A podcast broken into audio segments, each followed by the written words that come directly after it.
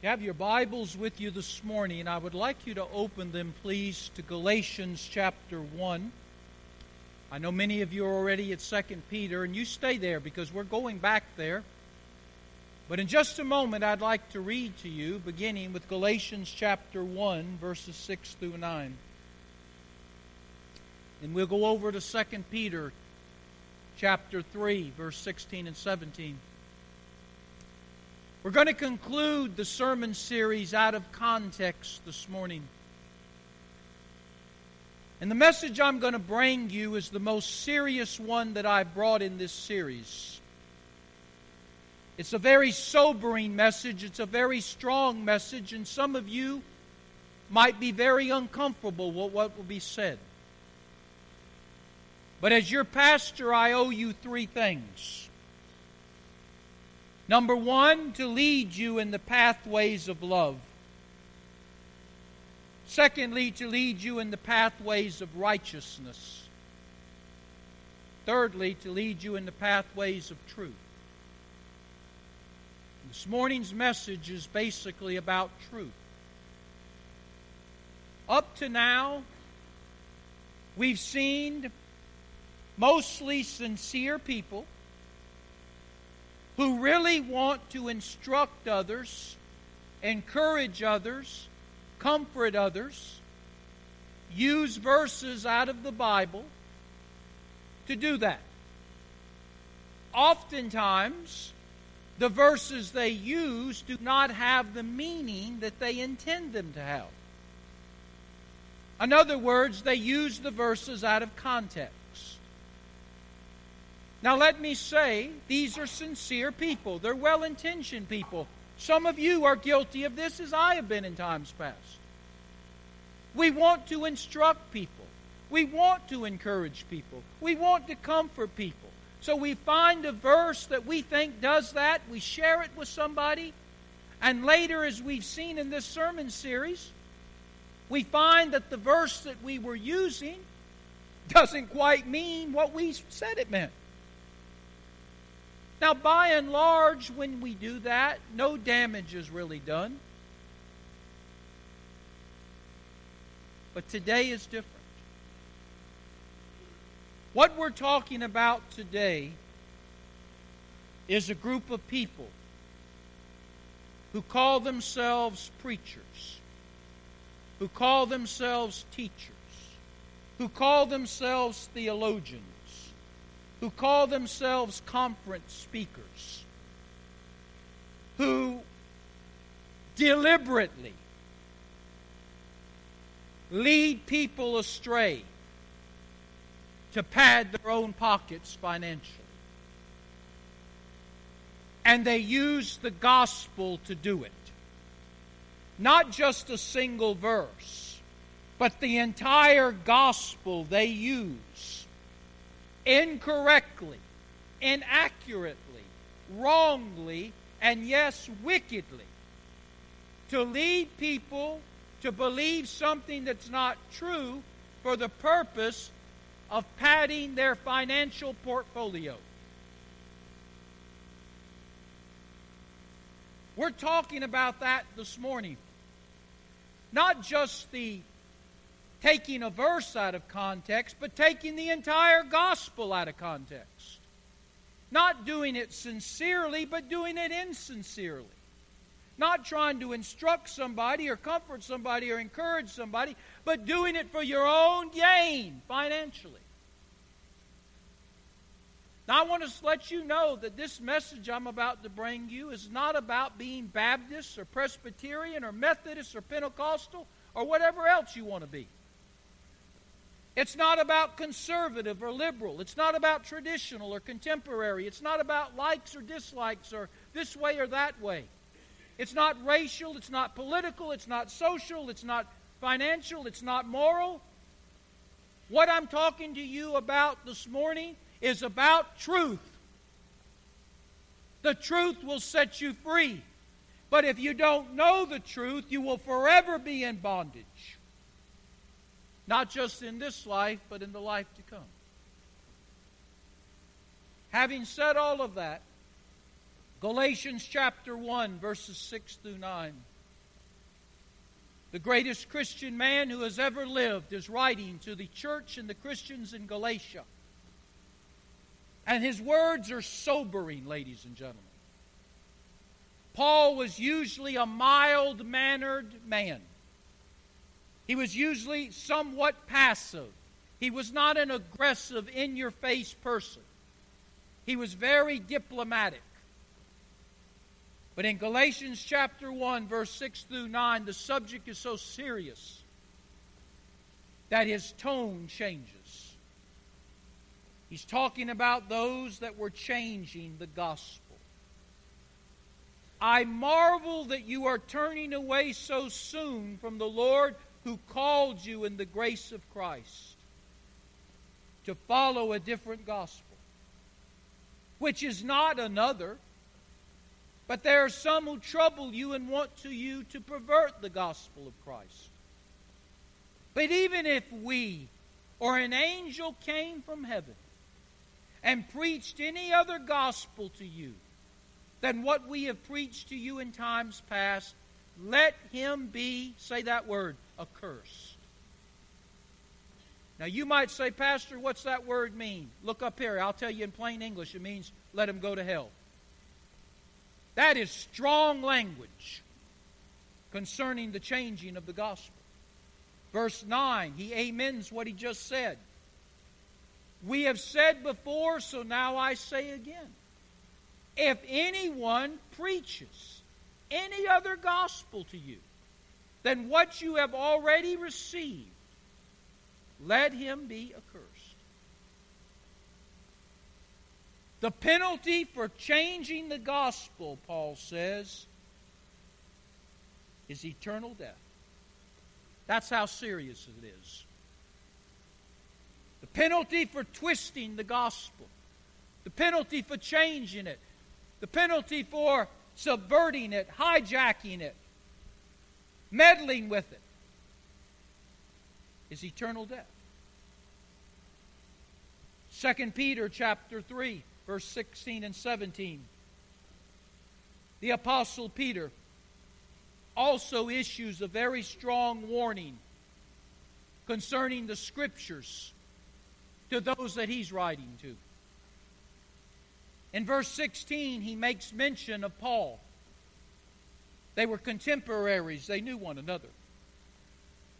Verse 16, 2 Peter chapter 3, as also in all of his epistles. Now, who's his epistles he's talking about? Look at verse 15. It's Paul.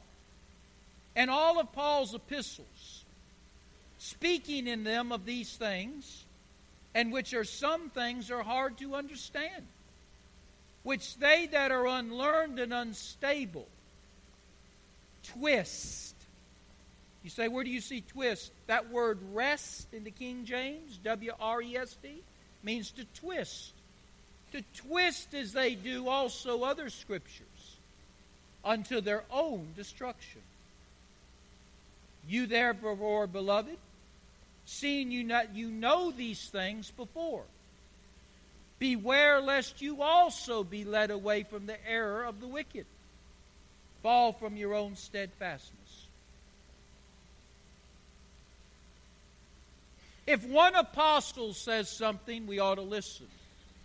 When two apostles say essentially the same thing, our spiritual antennas ought to be going beep, beep, beep. Because it's important. The Apostle Paul was a very wise man. He was a very diplomatic man, as I said earlier. He ministered primarily to the Gentiles. The Apostle Peter was a street smart preacher. He knew the street lingo, he knew the street ways. He was a very passionate and fiery man, oftentimes putting his foot in his mouth. and his ministry was primarily to the Jews. Yet the Apostle Paul and the Apostle Peter, so different in so many ways, they come together toward the end of their ministries and they warn the church and the Christians of their day. And they let out a warning to all the churches and Christians who will follow Beware. There's a group of shysters and hucksters out there who are trying to change the gospel, who are trying to twist the scriptural meaning of the gospel in order to further their financial gain. What a warning to give to the church.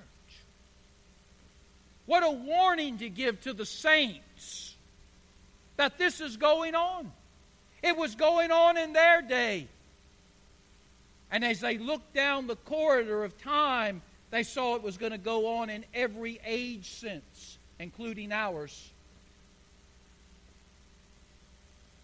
As I stand before you this morning, I want you to understand there's deception everywhere. The world is being prepared for the greatest deceiver this world has ever known to come. And we're already seeing the tip of the iceberg of the deception. Religious racketeers, mobsters, if you will, have infiltrated the church, have infiltrated the seminaries, have infiltrated the airways, radio airways, television airways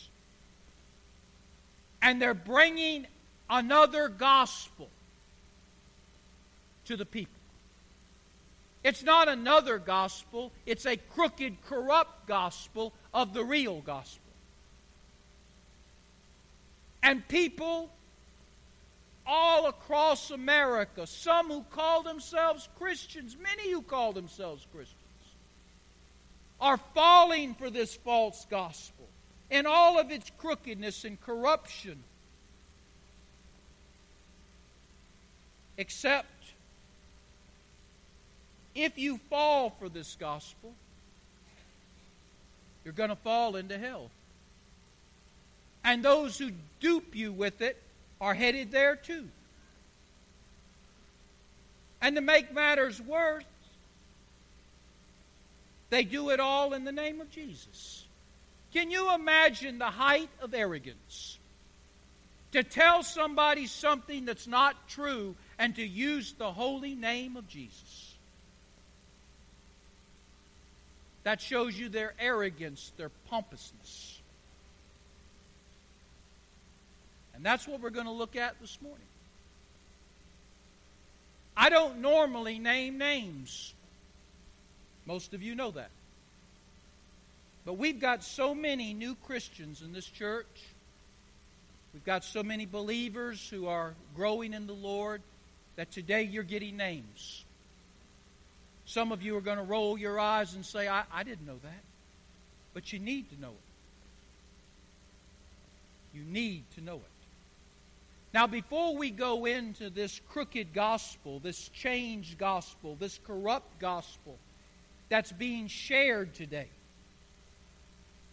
we need to ask ourselves the question what is the true gospel?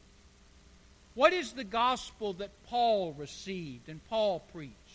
What is the gospel that Peter received and Peter preached? What is the gospel that Dr. Billy Graham received and he preached all of his life? What is that gospel? Whenever you ask a Bible question, where should you go for the answer? The Bible. So go to 1 Corinthians chapter 15, verses 1 through 4. This is the real gospel. This is the true gospel. This is the gospel that God uses to transform the lives of people. Paul gives us this gospel in 1 Corinthians 15, beginning with verse 1. He gives it to the church at Corinth, he gives it to the Christians there. And he says, Moreover, brethren, I declare unto you the gospel which I preached unto you, which you have also received, and wherein now you stand, by which also you are saved, if you keep in memory what I preached unto you, unless you have believed in vain. Now, what's the gospel? Verse 3 and 4, he gives it to you. For I delivered unto you first of all that which I also received how that Christ died for our sins according to the Scriptures. Don't miss that. and that he was buried, and that he rose again on the third day according to the Scriptures. That's the true gospel. That's the real gospel. That's the gospel that came down from heaven. That's the gospel that God commissioned you and I to share with a lost and dying world. That gospel is what the Great Commission is all about. That is a gospel that will lead people to life abundantly and eternally. That's the good news gospel. And that gospel has one focus. That gospel has one center. That gospel has one thing that is preeminent and prominent about it, and its name is Jesus. The death of Jesus Christ, the burial of Jesus Christ, the resurrection of Jesus Christ. All of it according to the Scriptures. Ladies and gentlemen, understand your pastor. The Bible has 66 books in it, and every one of those books, Jesus is in it, and Jesus is the hero. Sometimes he's in the light and you see him clearly. Sometimes he's in the shadows and you have to look a little bit. But he is the hero of the Bible. The written word and the living word are the flip side of the same coin. You love one, you'll love the other. It's Jesus. The death of the Lord Jesus Christ for our sins on a cross. That's the gospel. He paid in full for our sins on the cross. When He took our sins, He took our penalty. And the penalty of sin is death. And on that cross, He took the sin, He took the penalty. He shed the blood, He gave His life as the final, full, forever Lamb of God. And then he was buried. And when he was buried, he was buried with our sins. He paid for our sins on the cross. He was buried for our sins in the tomb. Our sins were forgiven at the cross, they were forgotten in the tomb. They were taken from us as far as the east is from west and remembered no more. And then when he was resurrected from the grave, he gave us new life. We were crucified with him on the cross. We were buried with him in the tomb. When he came out of that grave alive, we who believe, we walked out with him. And we have a new life now. A new life. We're free. We're forgiven. It's a life of faith. It's a life headed to heaven. That's the gospel. He died for me. He was buried for me. He arose again from the grave for me. And because of him, my sins are forgiven. They're forgotten. And I'm a new man. Heaven born, I'm heaven bound. And my sin can no longer be held against me. It's gone. That's the gospel. If you're saved here this morning, it's that gospel message that brought you to Jesus. But some in Paul's day, in Peter's day, and a lot in our day have taken that message and they've changed it. They've changed it from salvation to health, from salvation to wealth from spiritual to physical, from spiritual to monetary, financial. The gospel is being changed, not to be about saving people's soul, but about making you healthy and wealthy. And that's the gospel that's being perpetrated on masses of people who don't know better some of them sit in churches, some of them sit in communities, some of it by the radio, some of it by television, sometimes in conferences or churches, but it's being shared. Now, who are some of these people that are doing this? Who are they? Do they know what they're doing? Why are they doing it? Why in the world would they do it?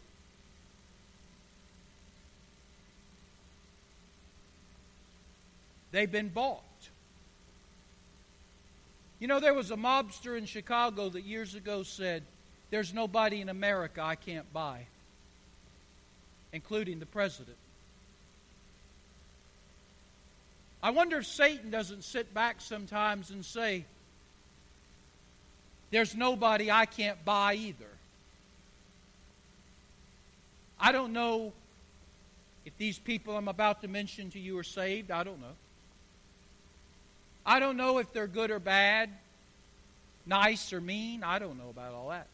But I can tell you what they teach and preach is a wrong gospel. Who are they? Well, let me tell you who it began with about 50 years ago. It began with Oral Roberts. He started it all. In his heyday, he was making $110 million a year $110 million a year. His ministry was himself. Then there were couples that followed him Jim and Tammy Bakker, Paul and Jan Crouch, Ken and Gloria Copeland, Joel and Victoria Osteen. Then others came with them Benny Hinn, T.D. Jakes, Joseph Prince, Jesse Duplantis, Mike Murdock, Creflo Dollar, Robert Tilton, Paula White. And I could go on and on and on. It'd take me all day to tell you every name. They all do the same thing. They preach a message, they preach a gospel that tells you God wants you to be healthy. God wants you to be wealthy. And by and large, they say nothing about your soul. Everything is earthbound. There's nothing eternal about their message. It's all about me, not about Him. Now, what is their gospel?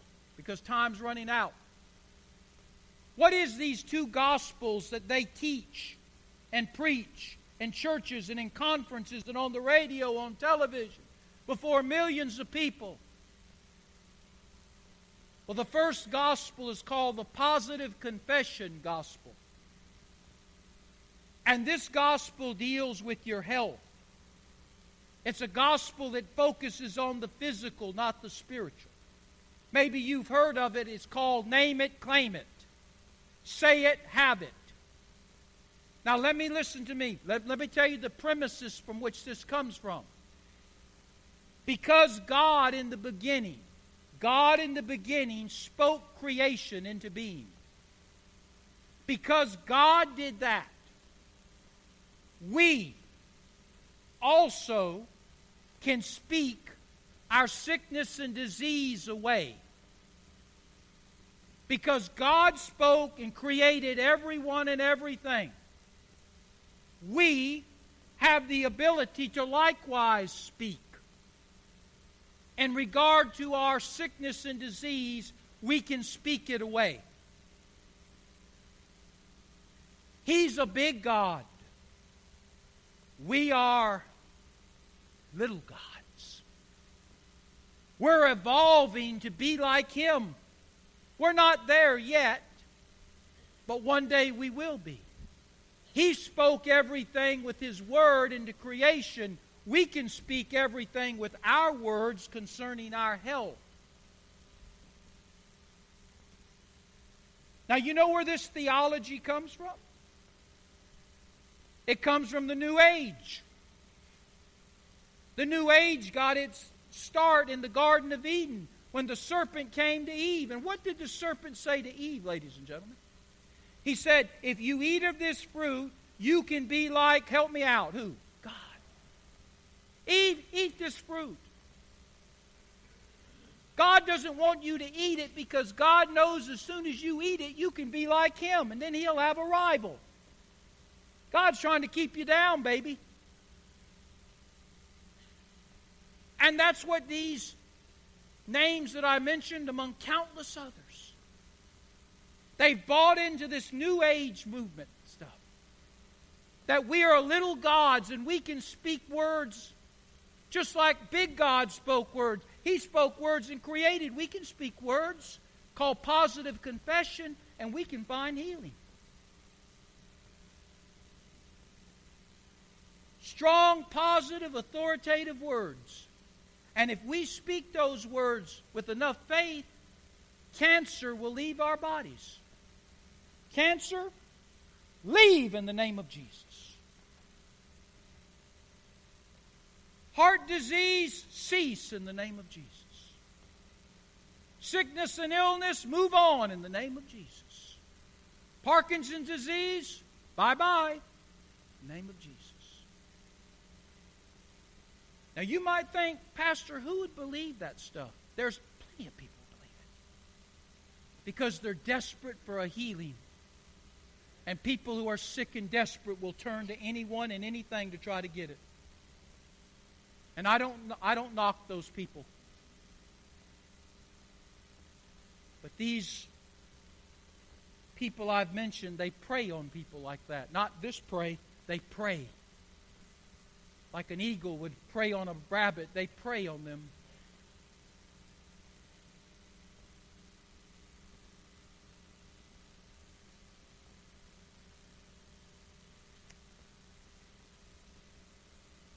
Power to be healthy is found in using faith as a force shield. Star Wars. Except there they had a sword. Faith is our sword, and it becomes the force shield to block sickness and disease. The power of positive words, we just got to say it and it'll happen. And if you've got a sickness and disease, it's really a demon. You just got to cast the demon out, and the sickness and disease will go away. That's what they teach. That's the gospel of positive confession. You can find healing through the force of faith, the power of your own words, or casting out the demons of cancer or Parkinson's or whatever else might be in you. And if you can't get well, whose fault is it? Help me out. Whose fault is it? Yours. Because they're smart, they always have an out. And if you cannot heal yourself from the sicknesses and diseases you have, then it's your fault because you don't have enough faith you're not speaking positively enough your confession, or you're not casting out the demon. Now, where do they get this kind of stuff scripturally? I mean, they're not scripturally, they don't really worry about the scriptures, but yes, yeah, they have a verse they'll throw at you. Because you see, you can prove anything you want to prove from the Bible if you just go pluck verses out of context. And that's what they do. And one of the verses they use to justify this teaching, this preaching, this gospel of health, that God wants everybody to be healthy, and that when Jesus died on the cross, He died for everybody to be healthy. And if you're not healthy, there's something wrong with your faith, there's something wrong with your uh, positive confession, there's something wrong with your ability to cast out demons. Where do they get this from? They get it from Isaiah 53, verse 5. By his stripes we are healed. Every one of you have heard that verse before. Except that's not the whole verse. That's just the back end of the verse. The verse is not talking about, in context, physical healing. If you read the whole verse and read the verses that precede it and follow it, it's very clear that Isaiah is speaking about spiritual healing from sin not physical healing from sickness. Notice what he says in the whole verse. Let me read the whole verse to you. He was wounded for our transgressions, he was bruised for our iniquities. The chastisement of our peace was upon him, and with his stripes we are healed. The, verse 6 The Lord has laid on him the iniquity of us all. When Jesus died on the cross, he didn't die for heart disease or cancer or Parkinson's. He died for the sins of you and I. He died for an eternal purpose, not an earthly purpose. He died for a spiritual purpose, not a physical or monetary purpose. 1 Peter chapter 2 verse 24, Peter gives a comment on this verse in Isaiah. And this is what Peter says it's talking about. He goes back to the verse and he says something. He says this The Lord Jesus, who his own self bore our sins in his own body on the tree, that we being dead to sin should live unto righteousness, by whose stripes you are healed. He bore our what on the cross? On his body? sins. There's nothing about physical healing here. Now, I do believe God heals. Don't get your pastor messed up. Don't you get messed up. I believe in healing. Some of you can testify God has healed you. But there's no guarantee of healing. He is a sovereign God. He does what he wishes to do. He does it in love, but he does it according to his will, not our will. He can't be manipulated by our positive confessions. So you got the first false gospel. And if you watch any of these names I just spoke to you about, if they've got a 60 minute television show, 59 minutes will be on that. Say, what will they do with the other minute? They say hi and bye. You watch Dr. Billy Graham when he was on television, 59 minutes was sharing Jesus. Not talking about what you can do for him. He talked about what Jesus could do for you second gospel that goes with the first is the seed offering gospel. You've heard that one before, haven't you? The seed offering gospel. That gospel is directed toward wealth. Positive confession gospel is about our physical health. God wants to heal everybody. If you're not healed, you got a problem. And then the seed offering gospel is about wealth. If you're poor, you got a problem. Because the seed offering gospel says God has a formula. If you follow the formula, you'll get rich. God wants His children to be rich. That's the teaching. God wants His children to go first class and high class. God doesn't want you to ride commercial, He wants you to have your own plane. God doesn't want you eating bologna. He's got a T-bone steak waiting on you. God doesn't want you to buy your clothes from Ross. He wants you to go to Italy and get them. God doesn't want you in a Chevrolet. He wants you in a Lincoln.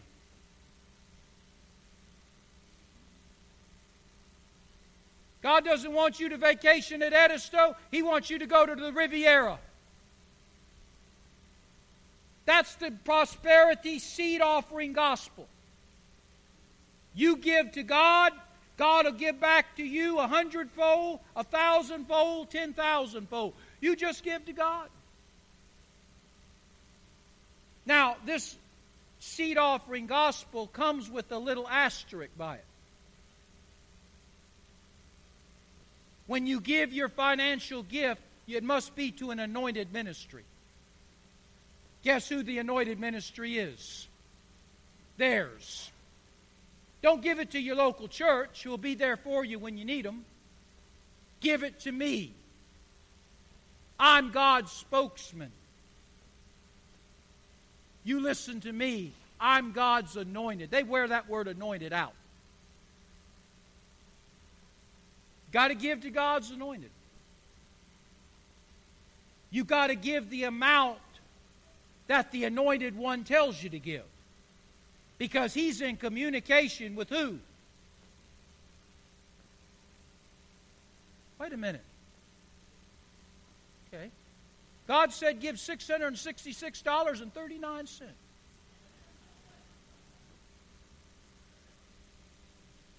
They do that. You've seen them. It's always some weird figure because God spoke to them. So you got to give to the, the anointed ministry. You got to give the amount the anointed one has said you're to give. And if you don't get a financial blessing from what you give, whose fault is it? Yours. You know why? You didn't believe. You see how they got, they're so slick about this. If you're not well, it's your fault because you don't believe. You don't have faith. You don't speak confession. You don't cast out demons. If you're not wealthy, whose fault is it? It's your fault. Why? Because you don't give the right amount of money to the anointed ministry and believe it'll work. Now, some of you think I'm being facetious. I'm telling you, that's how it works.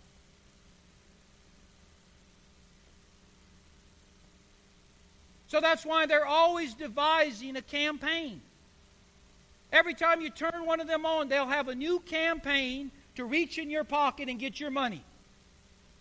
The year of Jubilee, the year of this, the year of that, the offering of this, the offering of that. They come up with fancy names, they come up with dollar figures, and they're constantly coming up with something to get your money.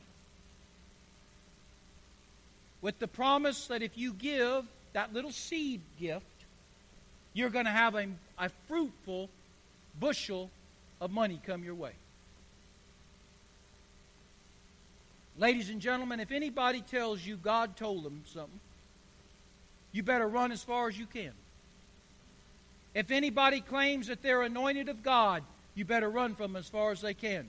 People who are anointed of God don't walk around and tell you they are. Anybody who says they want your money because they're using it for ministry, and they, uh, they live in three houses and have six more vacation houses and a helicopter and a plane, whose ministry do they want it for? the ministry of me, my, and mine.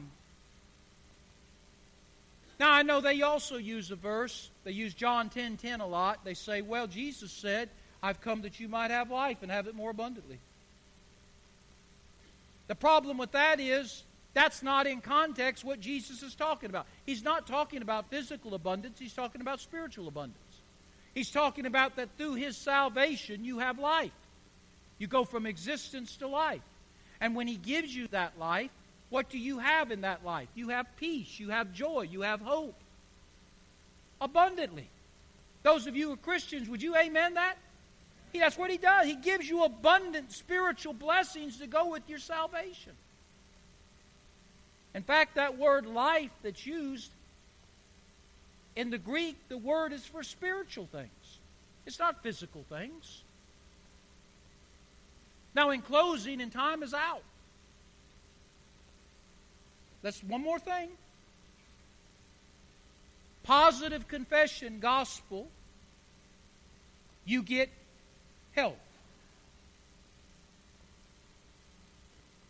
Seed offering gospel, you get wealth. Positive confession gospel that gets you your health comes, pay attention, comes because you say the right words. You use the force of faith correctly, and you cast out the demons. Seed offering gospel, you get wealthy because you follow the formula that is given. If you give this according to the anointed minister who's telling you the anointed mouth, you will get this, this, and this. Now, let me ask you a question. Did you pick up something there? It's all about who?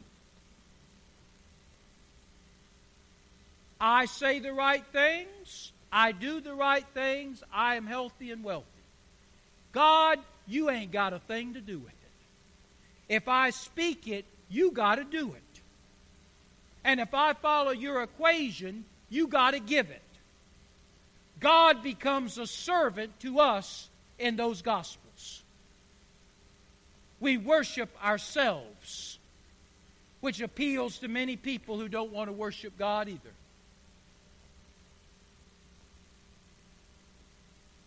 Gospel is about who? Jesus. He died for us. He was buried for us.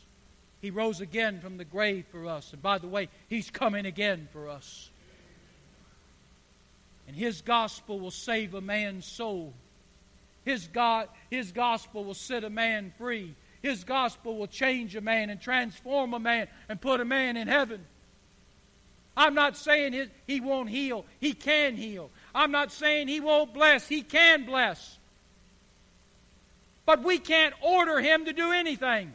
He's God. And Paul and Peter said, Woe is to those who say things and do things to pervert the gospel that was given to them. In closing, can I challenge you to read your Bible and study your Bible? As your pastor, that's all I want from you. I don't want you to believe me. I want you to get into the Bible and read it and study it. I want you to read it from the beginning to the end. I want you to start at the beginning of a book and read it to the end of the book. I want you to keep everything in context. I want you to read it as if you're reading a letter. If I sent a letter to your house, would you start at the bottom paragraph and read up? If I sent you a letter to your house, would you say, okay, I think I'll start in paragraph three, third sentence? Or let me look find a word in here that I like the pastor used. Oh, I never heard that word before. There, that one. I'll use that one. That's what we do with the Bible, and we wonder why we're as screwy as a termite in a yo yo. When you get your Bible, open it up to a book, start at the beginning, read to the end, keep everything in context, and when it says something, believe it. Don't try to say, well, he, do- he doesn't really mean what he says. Yes, he does. Secondly, if you have trouble understanding the Bible, get you a good commentary set. We offered the Dr. J. Vernon McGee commentary sets not long ago. About 50 of you took advantage of them. Listen, they're the finest commentary set you can get at any price. They're outstanding for $60. If you say, Pastor, I'm reading the Bible, I can't understand it, well, read it and then go to the commentary and let Dr. McGee explain it to you. He's excellent and he's sound. You say, Pastor, I, I don't think all these people you mentioned are guilty of this. You do your own homework because I did mine. I don't know a single one of them. So I listened to them. I read their books. I spent a lot of time getting to know them. And it was nauseating sometimes. But I did it because I didn't want to just stand up here in front of you and spout off. Study what they say, study what they do. Study how they live. And come back after you do that, then we can discuss things. Because I think if you go with an open mind and open heart and you look at any of them, you're going to say, wow, I didn't know that.